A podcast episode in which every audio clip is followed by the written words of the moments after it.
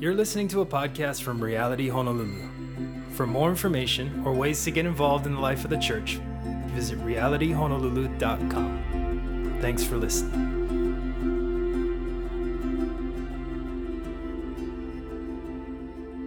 further ado, we're getting into the Word of God.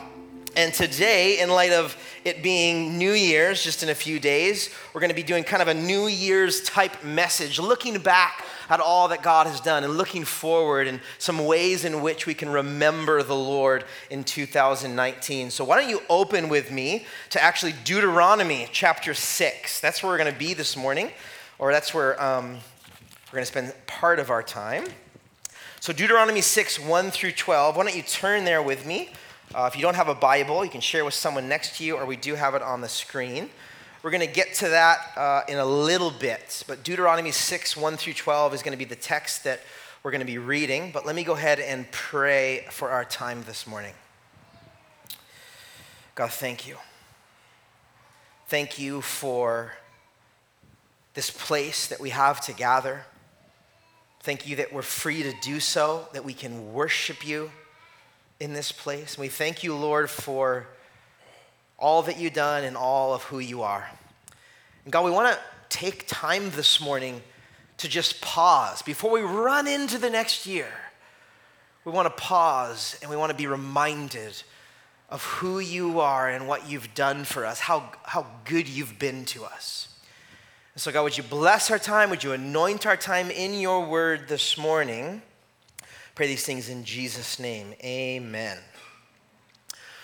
Well, as we approach the new year, at this time in our lives, most of the world, most of you guys, myself included, you begin to assess like this past year, whether that's looking through your Instagram or you're just reminded of all the stuff you've done, right? Looking forward to the next year. And you, and you look ahead a lot of times with like hope of something different or better I want to do that more. I want to do that different. But so many times, you know, we have these famous New Year's resolutions. We got a bunch of them, TV commercials, posts about it. Like the whole world's talking about what is your New Year's resolution? What are the things you're going to be doing next year? And obviously, you know, one of the, the common ones is health and going to the gym. And like gym memberships are up something crazy like 50% in the first two weeks of January. But those tail off by like the beginning of February. But but it's huge. It's like a huge time for gyms because everybody's signed up for memberships because everybody wants to get healthy and fit and they ate too much during the holidays and so they're in it again. Many of us may be thinking of this, like, what are we going to be doing differently this next year? And it might not just be the gym, and it might be with our spirituality, it might be with our walks with the Lord, it could be rhythms of life. I was too busy, or I want to change my job, or whatever it is. A lot of times, calendar change can be a fresh start. In many ways, it can. But in my experience, we were really good when it comes to this time of the year, just thinking ahead. And we don't spend a ton of time dwelling on this past year. We're real quick to just try and be like, oh, it didn't work that well. Ah, that was hard. That was busy. Let's just go on and do it differently. And so often, the, the good stuff that God did gets, gets muddled with the bad stuff, and we just throw it out. We fail to remember the good things that God has done for us. And as much as a calendar change, the start of a new year can be a fresh start, I think in many ways, God designed us to be historians. And I don't mean that in like in a real drab way. Like when I was growing up, my dad was super into history, and so I kind of got turned off on it. Like History Channel all the time going on. You're like, why do I need to know how that bridge was built? Why? I don't care about that. But now I really appreciate it. Really appreciate knowing the past and knowing history. But I believe that God, in the same way, doesn't just always want us looking ahead. If we always are looking ahead, always better, we're not only forgetting the past bad stuff, but we're actually failing to remember the good things that God has done. It is so tremendously important that we regularly recall all the good things that God has done. Like, it would be a fault in our part if we forget or put on a bookshelf all that God has done. This is why. The reason why it's so important that we remember all the things that God has done in our life, in the world, his character, his attributes, is that his past track record is our future assurance. Let me say that again. God's past track record is our future assurance. What I mean by that is God's past track record of how he has treated humanity as a whole, and for you and I personally, has been whether you, whether you believe it or not, whether you think this way or not, has been with complete faithfulness, reliability, and grace. Like God has never not come through on anything He's ever told you He would do. He's been 100% reliable and gracious and kind and giving and loving to humanity. We get that mixed up sometimes. Sometimes we have a wrong idea, we have a wrong perception of history, and we muddle it with the character of God. But God has been nothing but gracious and nothing but loving. His track record has been perfect. God has lavished us with His grace. He's done exceedingly abundantly above all we can hope, ask, or imagine. And why it's important to regularly recall this stuff and to remember what he's done is that it encourages us, it comforts us, it emboldens us for what may come or what we're going through currently. Because if, you know, if we remember that, oh, well, God did that then, but this is my problem now. If we fail to remember what God did then, then we'll just be in it and we'll be so caught up with what we're in, we'll fail to remember who our God is and what He's done before and how He can do it again. We so often fail to remember or recall what God has done. It's really easy to do so, get really busy, we get really caught up. Like already right now, you probably like, when are we gonna plan our vacations for next summer? When's so and so getting married? What's our budget for next year? And I'm not saying those things are bad, but we're already, we're already like, you're already done. Some of you that are planners, 2019 is done. Right? You're on it, you got your stuff out, you know, you know everything. Where we're going on spring break, fall break, you got it. That's it's not bad, but but so often we're so caught up with either the present or the future, we fail to remember and recall what God has done. And it's not only because we're busy and we're on it, it's not only because we're in a digital age or a distractive age. The Israelites, God's people, struggled with this immensely before the invention of social media, before you were on your screen. Have you guys done the screen time thing? Have you guys seen that feature that iPhone does now? You can see how much you're on your phone every day. Scary. But before that, before we were wrapped up with all that we're wrapped up with, the Israelites, God, God's people, struggled with this immensely. And that's mostly what the Old Testament is about. It's about God's people seeing the goodness of God, and over and over and over, they forget. They fail to remember. They fail to recall. They turn their backs on the Lord. Like there's this wonderful, amazing things that God has done, and they fall into the same traps over and over. And unfortunately, Israel forgets what the Lord has done for that. And because of that, they disobey and they turn away, and there's consequences, and there's sin, and there's ruin. And many, many times throughout each book, we see a theme emerge in the Old Testament and the idea of, of not forgetting or not or, or, or don't uh, fail to remember what God did comes up. This is a thing that's told to them over and over. This is a thing that's reminded to them. This is a, this is a huge theme in the Old Testament, in the Bible, is to not forget the Lord and what he's done for you. But like us, Israel is quick to forget, quick to not recall all that God had done for him. And most of the life of Israel is based off this. To try to combat that, to try to, to try to not fail to remember, to try to always keep God at the forefront, Israel actually tried to like make their life surrounded with reminders. I mean, even that's, that's the purpose for any festivals or feasts or sacrifices. Even the way the tabernacle or the temple was built the public reading of the Torah, their Bible, the Old Testament, things you could and couldn't eat. These were all physical and tangible things to remind them of the things that God has done.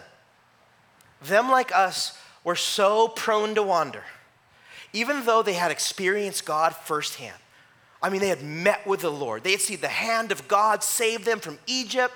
Moses had, had seen God face to face and given him the Ten Commandments and the law.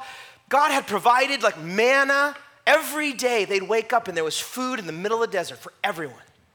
God was leading them. I mean, this was insane.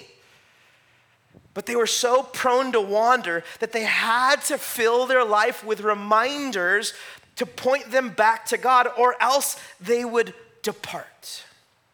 They were quick to do so. And so, just even a few of them comes up, like even the, their morning prayer. Even like Orthodox Jews to this day, morning and evening prayer is the Shema. Shema Israel. This was a, every practicing Jew from, from time start till now would memorize the part of Deuteronomy 6 we're about to read, and this would be a centerpiece of Jewish prayer. And this is something that they would recite and that they would say and that they would speak over their families and their children's morning and night to try to not forget what God had done for them. Because they knew and they know the danger of it, the danger of forgetting the Lord. This is Deuteronomy 6, 1 through 12. This is, this is the Shema, uh, verse 4 we're going to get to is this, the Shema. But this is what it says. These are the commands, decrees, and laws the Lord your God directed me to teach you to observe in the land that you are crossing the Jordan to possess, so that you, your children, and their children after them may fear the Lord your God as long as you live by keeping all his decrees and commands that I give you so that you may enjoy long life. Hear Israel. And, and, and, be careful to obey that it may go well with you and that you may increase greatly in a land flowing with milk and honey, just as the Lord, the God of your ancestors, promised you. Verse 4 Hear, O Israel, the Lord our God, the Lord is one. Love the Lord your God with all your heart, with all your soul, and with all your strength. These commandments I give to you today, they're to be on your heart. Impress them on your children. Talk about them when you sit at home and when you walk along the road, when you lie down, when you wake up. Tie them as symbols on your hands and bind them on your foreheads. Write them on the door frames of your houses and on your gates. When the Lord your God brings you into the land he swore to your fathers, to Abraham, Isaac, and Jacob, to give you the land with large, flourishing cities you didn't build, houses filled with all kinds of good things you did not provide, wells you did not dig, and vineyards and olive groves you did not plant. And when you eat and are satisfied, be careful. Look at verse 12. Be careful that you do not forget the Lord who brought you out of Egypt, out of the land of slavery. What this section in, in Deuteronomy 6 is telling the people of God to do was to love their, the Lord their God with all their heart, soul, mind, and strength. But in order to do that, it would be helpful for them if there was reminders all around them how good God had been to them. And so, even here, it says you should teach your kids these things. There should be physical reminders. And, and specifically, uh, he says here that, that you should tie around your hands and your, in, your, in your foreheads scripture. These are, these are called phylacteries or, or tefillin in Hebrew. Practicing very religious Jews, I have a picture of it. You guys know this? So the box on his head and, and the, the wrapping on his arm comes from Deuteronomy 6. And in that box is a little piece of parchment with scripture on it. And they're very religiously doing what Moses here said in Deuteronomy chapter 6. They're doing it religiously and practicing it as a way of reminder to keep the law. Very religious Jews still do this. If you go to Israel today in Jerusalem at the Wailing Wall, you'll see almost everyone has this. And then it says, not only on your, on your body should you have reminders to obey God, but also on the doorposts of your home. And almost in every traditional Jewish home, on the doorpost, there'd be a mezuzah. And this was a decorative or, or ceramic or metal case, and inside it was a Hebrew scripture. Uh, right there, sorry, you can't really see it, but this is a doorpost. And if you go to Israel or if, if you have um, friends that, that are Jewish, they may have this on on the doorpost of their home. And traditionally, there's, there's parchment wrapped up with Deuteronomy 6 in that. And again, uh, they're taking it to, a religious form, but at the same time, the heart behind it, the purpose in doing it is so that they would not fail to remember all that God had done. Also, there was these big um, moments in, in Israel where there'd be a battle. There'd be, there'd be ground taken. God would give Israel the victory, or he would supernaturally come in and save them. One was in the beginning of Joshua, right? When they just got into the promised land that was just spoken about in Deuteronomy 6. They crossed the Jordan River. God clears the way for them. Finally, he's given them the promised land. And the first thing, I mean, they're hardly even out of the Jordan River. And God says, the first thing you need to do, Joshua chapter 4, is every a representative from every tribe, all 12 tribes, go into the river, grab a large stone, come to the promised land, and set up a memorial stone. All 12 tribes did this. They grabbed stones, they made more or less a stone pillar, a stone pile. And what we see here in Joshua 4, this is the purpose for it. Joshua 4, 5 through 7. I have it on the screen. Joshua said to them, Pass on before the ark of the Lord your God into the midst of the Jordan, and take each of you a stone upon his shoulder, according to the number of the tribes of the people of Israel, that this may be a sign among you. When your children ask in time to come, What do those stones mean to you? Then you shall tell them that the waters of the Jordan were cut off before the ark of the covenant of the Lord. When it passed over the Jordan, the waters of the Jordan were cut off. So these stones shall be to the people of Israel a memorial forever. This was a physical, tangible way to remind all of Israel and their kids of what God had did. Also happens in 1 Samuel 7, right? God gives victory over the, uh, uh, Israel to, to Israel over their enemies. At this time, you know, is the, at the end of the time of Judges, Israel was under revival under the leadership of Samuel. They were repenting and they were walking with the Lord, and God gave them victory over the Philistines. And what happened was, is that in 1 Samuel 7, Samuel takes a stone and he sets it up and he names it Ebenezer. Not, not like Scrooge, not like Ebenezer Scrooge. Nothing to do with that. Ebenezer, which means a, a stone of help.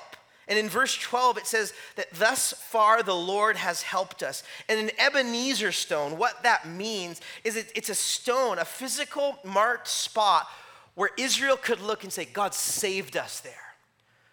And so what would happen was the memorial stones, the Ebenezer stone, this was telling God's people when they encountered trouble ahead, they could look, they would pass by, they would walk by those, those stone piles or those piles would be talked about and they would be reminded oh, wait, God gave us victory there. God is faithful. He's always been faithful. He can do it again.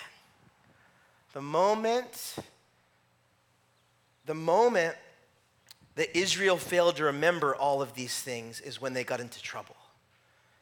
They began to doubt, they began to fear, and the same will happen for us. The moment that we don't know what God did, don't know who God is, don't recall, aren't reminded, what's going to happen is you're going to step into a situation. Come this year. Come right now, you're in it.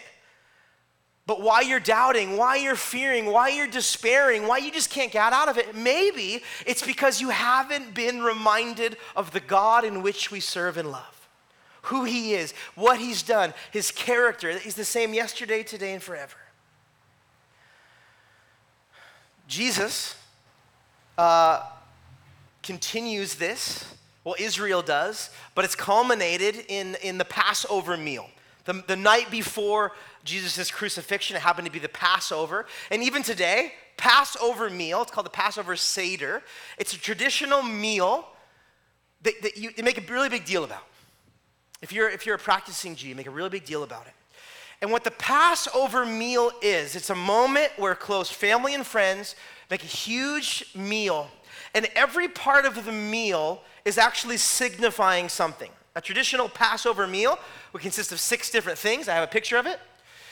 And, and a couple, I mean, all those things mean something. Specifically, even like the bitter herbs recall the bitterness of, of slavery when they were in Egypt. And the main course being lamb signified the sacrificial lamb of the household that was killed to allow God's judgment to pass over them in Israel, and so forth.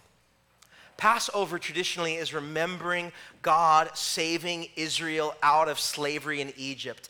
And every part of this meal points to it. And so it's a time for every family, friends, and family to stop and remember what God has done. You get the picture. You get the picture here. Everything was meant to point our attention back to God. To not forget his goodness, his grace, his character, and his deeds. It's so important that as a faith community, here and now, Reality Honolulu, that we too not forget what God has done and we're not prayerful and expectant God to do even more this year. I mean, it's been so cool. Like, I mean, it's been really, really encouraging to step back. And if you've been a part of this church for like this past year, we've only been in church for a little over a year, so if you've been here, you, you can experience and you can see and you can um, witness what God has done. He's, he's taken all really different people and he's formed this new faith community. And just by your own personal testimonies, I've heard testimonies of healing and restoration from past hurts. And we've gotten to experience baptisms and salvation and new life in Christ. There's incredible, like, deep heart work that God has been doing. There's also incredible, like, witness stuff. Like, the, the relationship that we have with this school that we meet at is unbelievable. There's so much favor there's so much relationship there. There's so many open doors that God has opened, and there's seeds that have been planted, and a lot of the staff um, is really curious and asking about Jesus. I hear from each other, like, "Hey, so and so is asking me about God. Hey, I'm interested in serving. I'm not a Christian, but I want to like serve at your church." It's like, okay, yeah, we can deal with that. Come on, let's figure that out. It's incredible this this thing that God has done. This new local expression of his body. We've been able to give generously to the school and local nonprofits and families in need. And man, if I step back, I'm so encouraged that we've experienced the person and power and presence of Christ in some really tangible, incredible ways. Like we really have. Like if you step back and you think, and for me, it's it's it's so silly, but it's our Instagram.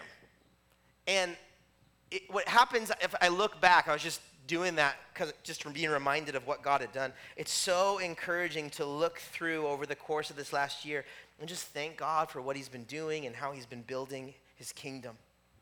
God has been so good, and we as a church shouldn't forget that. We shouldn't just like not forget that, but we should be expectant and prayerful and excited for what's to come in this next year. Amen? Now, you may be sitting here and think, well, okay, this is all good and fine, but my life is super complicated and this been, year's been really hard. And I've had unique drama and kind of a lot of junk and um, hasn't been that great. Don't think this year's going to be great either. Maybe, maybe you're thinking, I don't, I'm not sure God, God will understand. Just as complicated as drama, a lot of junk. I can assure you that God cares and He understands and He sympathizes with us and He knows our struggles. And in the midst of them all, He's still God. Your stuff, our junk, our messes don't change His character. His thoughts towards us, His plans towards us aren't swayed by our own stuff. He sympathizes with our, our stuff that we're in. Hebrews 4 14 through 16 speaks of this. Speaking of Christ. Therefore, since we have a great high priest who has passed through the heavens, Jesus, the Son of God, let us hold fast our confession. For we don't have a high priest, speaking of Jesus, who cannot sympathize with our weaknesses, but one who has been tempted in all things as we are, yet without sin. Therefore, let us draw near with confidence to the throne of grace so that we may receive mercy and find grace to help in time of need. See, Jesus came and he lived amongst all of humanity's depravity, excuse me, depravity. like all the wickedness and drama and problems and junk he experienced. There was family drama, there was relational drama, there was cultural drama. People didn't, most people did not like Jesus. He was outcast, then he was arrested and beaten and mocked and tortured and killed. He, he knows our issues, he knows our pain. This week, my daughter, um, five and a half, super cute, and we're playing out uh, outside, a little carport. She got these like like a remote control car for Christmas, and she's super stoked on it. And so she's excited. She's running out, and we have a few set of stairs before you get into the carport. And she falls down, scrapes her knee. And for her, like blood, even if it's like a little blood, this is like the worst thing that's ever happened. Like trauma, ER, like, like freaks out if there's blood, blood, blood, blood, blood, blood. So then trying to comfort her, trying to you know, hey, it's gonna be okay. It really wasn't bad at all. Like, honestly, hardly broke the skin. And I said, hey, it's gonna be okay. It's totally fine. And she's asking me, like, why? Why do you know that I'm gonna be okay? You know, because she's saying, why? Like, why? And I say, well, I've gotten cuts too. And I've gotten cuts like way worse than that. She's like, you have? And then I start talking about like my stitches and my scars and like, oh yeah, like I was talking about all this stuff. And I'm fine now. I've gotten through it. They've healed totally good. And honestly, because I had already known what she went through and gotten through it, that's the only way that it made it better. Because otherwise, she's like, I'm still in pain. I'm still hurting. How is this good? How is it going to be good? But it's only because I had gone through it myself. I sympathized with her weaknesses. I came out the other side. I could say, I, I, I know what you're going through. It's going to be okay. It is like a million billion times more with our Lord. He has suffered in any way. He knows inside and out all that we've gone through. He knows you better than you know yourself. He knows the pain, he knows the hurt, he knows the anguish, he knows everything that's happened to you and that will happen to you. He knows what your year will hold, and he's still God in the midst of it. He knows where we're at, he knows what it'll be, and he's still a God that wants to be there for you, with you, get you through it, bring comfort, bring joy, bring mercy, bring grace to everything that is a part of your life. It's so important that we do not forget the Lord this year, especially if you're feeling the way I just talked about. Or all of us are going to encounter hardship in one way or another tragedy, job loss, financial hardship, sickness, disease. Like, we'll, we'll experience it. We, it's so important that we remember who God is and what He's done this coming year. So the question we have to ask ourselves okay, Israel did it in a lot of different ways, but how can we set up reminders? How can we regularly recall all that God has done? I'm not telling you today to wear phylacteries and tie boxes on your heads and tie things around your arms. I'm not saying you have to put um, things on your doorposts or eat a Seder meal. You can do those things. But what it may look like for us to set up reminders is church, coming weekly and worshiping and, and, and experiencing Christ from His Word and praying together. And maybe Ohana groups, smaller groups during the week where you gather and can bear each other's burdens and share life and cry with one another and pray for one another. It may just be fellowship with believers, asking people over your house, going to coffee. Maybe, maybe counseling Maybe you feel like you're maybe not even good at it, but someone comes to you and says, "Hey, what do you think I should do about this?" Or what does the Bible say? Or I don't know, if people happen that happens in your life, but as a pastor, it happens all the time for me. And the best reminder that I have, absolutely, is when I have to counsel someone. I have to say, when someone's asking, "Hey, how do I forgive someone?" And when I start begin to talk about how God forgived us, and this is how we do it, and work through all the nuances of it, I get so ministered to because I, what I'm saying from God's word and His Spirit, I'm being reminded of God's goodness and grace. It might be, you know, daily Bible reading, might be a podcast. If we if we put reminders on this for for other stuff, maybe let's be reminded. Let's put a reminder like God is good. He can get you through it, right? We do it all the time. We're like on it apps, reminders, posts. Why don't we do some reminders that remind us of how good God is? Like knowing that that meeting on Friday is going to be really stressful. What about like you set a reminder right before with like Philippians 4, don't be anxious for anything, but in everything give thanks. We, we don't really, really do that. Maybe you're awesome and you do that. But I want to encourage us to, in the regular rhythms in our life, set triggers, reminders that God is good, that God can get you through, that God has not left you, that God has not failed you. We have like a lot of new babies coming. Many babies, babies outside right now. You're pregnant in here this morning. There's a lot of sleepless nights when you're a parent, unfortunately. And those are like the hardest times sometimes when like kid's crying or you can't sleep. It's like 3 a.m., which is like no one should be up at 3 a.m. Maybe that's the time where you need to like set a reminder, like, like a little thing on the somewhere on your end table or whatever, like don't despair. God can get you through, whatever it is. But how do we do that? In the busyness, we're prone to wander, we're prone to forget. But when a difficult situation comes, like we need to be reminded of the Red Sea. Like we, we jokingly have this Christianese thing where we said, like, this is my Red Sea. So hard, this impossible task in front of me. We say that because that's what Israel came up against. They come up against this impossible thing, like, how do I cross this? And God supernaturally parted the Red Sea. But if we don't remember that, if we don't know that, then when our Red Sea comes about, we won't get through it. Like when it comes to feeling like, oh man, like I had so much hope in that, and now I feel like that thing in my life almost feels dead. How, how will it ever come to life again? We need to re- remember, like Lazarus, that Jesus raises things from the dead. That's what he does.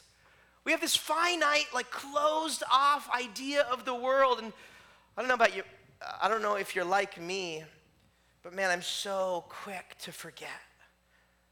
Like, I'm so quick. Like, God does this amazing thing here, turn around, and all of a sudden this happens. You're like, it's all over. I can't, I can't, oh my gosh. This message is for me just as much as it's for you. How do we set up regular rhythms this year to trigger reminders of who God is? And ultimately, this, is, this is the best news. If you're saved, you're a believer, God says He sealed you with His Holy Spirit.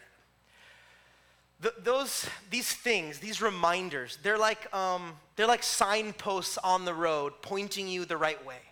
But the Spirit of God in us is the power of God to live for God. So it's not like, okay, guys, this year, just be more religious, do more stuff, be, be better. Like, surround yourself with post it notes all around your house like a crazy person. That's not what I'm saying. Those reminders, everything that I'm talking about, are helpful guides. They're like signposts. But really, we need to pray and ask for the power of the Spirit to remind us of God the Father through what Christ did on the cross. It's saying, God, I can't do this without you. I can't start this year. I shouldn't do without you. Apart from you, I can do nothing. I need your Holy Spirit to help me, to strengthen me, so that I won't wander, that I won't disobey, that I won't depart from you. Right? The spirit is willing, but the flesh is weak.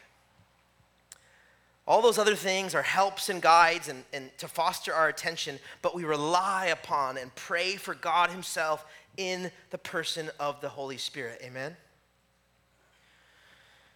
I want to end um, with at that Passover meal, right? On the eve of the crucifixion, Jesus gathered his disciples and he instituted something. And he did it as a way of reminder. And it was communion the bread and the cup, the Eucharist, whatever you want to call it.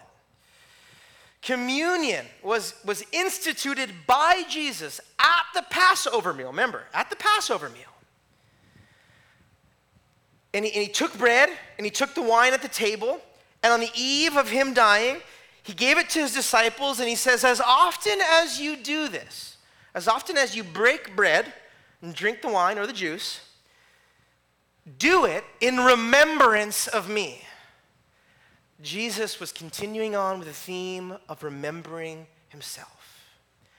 And that's why we at Reality, we have communion on these little tables every Sunday in this second set of worship that we'll, that we'll go into right now. Because as often as we do it, at any time you can come up and you can take a little bread and dip it in the juice, you remember Christ's body that was broken and his blood that was spilt on our behalf. And what it does is it brings you back to the cross again. That he saved us from our sins, that we're not stuck in our sins anymore. That your, your life and your past hurts and your past sin and doesn't define you. Christ's life defines you. Like, that's why as often as we do it, like it's okay to take communion like every day, every, every week, because it's a reminder of who God is and what He's done. Amen? So I want to invite you into that. We're going to invite the band up and play a few more songs. We're going to worship God for who He is and what He's done. But we're also going to take communion together as a way to remember what God has done towards us. Amen? Amen. Let's pray. God, thank you. There's so much to thank you for. Even though our life may have been complicated and hard and uneasy and there was, you know, things that didn't expect to happen this year, Thank you that you were still God and you still are God through it all. And thank you that looking over the course of history, we can see your faithfulness. You never left your people. You'll never leave us. You never forsake us. You'll always extend grace. You'll always extend kindness. I pray that we personally would know those things, walk in them, and remember them this year. Maybe for some of us, it's starting new jobs or going back to school or, or maybe doing the exact same thing. We pray in the midst of everything that we encounter this next year that Holy Spirit, by your power, that we be reminded of our God. But God, would you help us to also set up reminders for us to put back the attention on you? So, God, we just pray in this time of worship right now that we would worship you in spirit and in truth for all that you are and all that you've done. As we sing out these lyrics, as we, as we, as we look at these lyrics of these songs, as we sing them, we pray that it would come from a heart of, of deep gratitude, deep adoration of what you've done for us. God, we're expectant for you to move more this year, say, do it. Pray this in Jesus' name. Amen.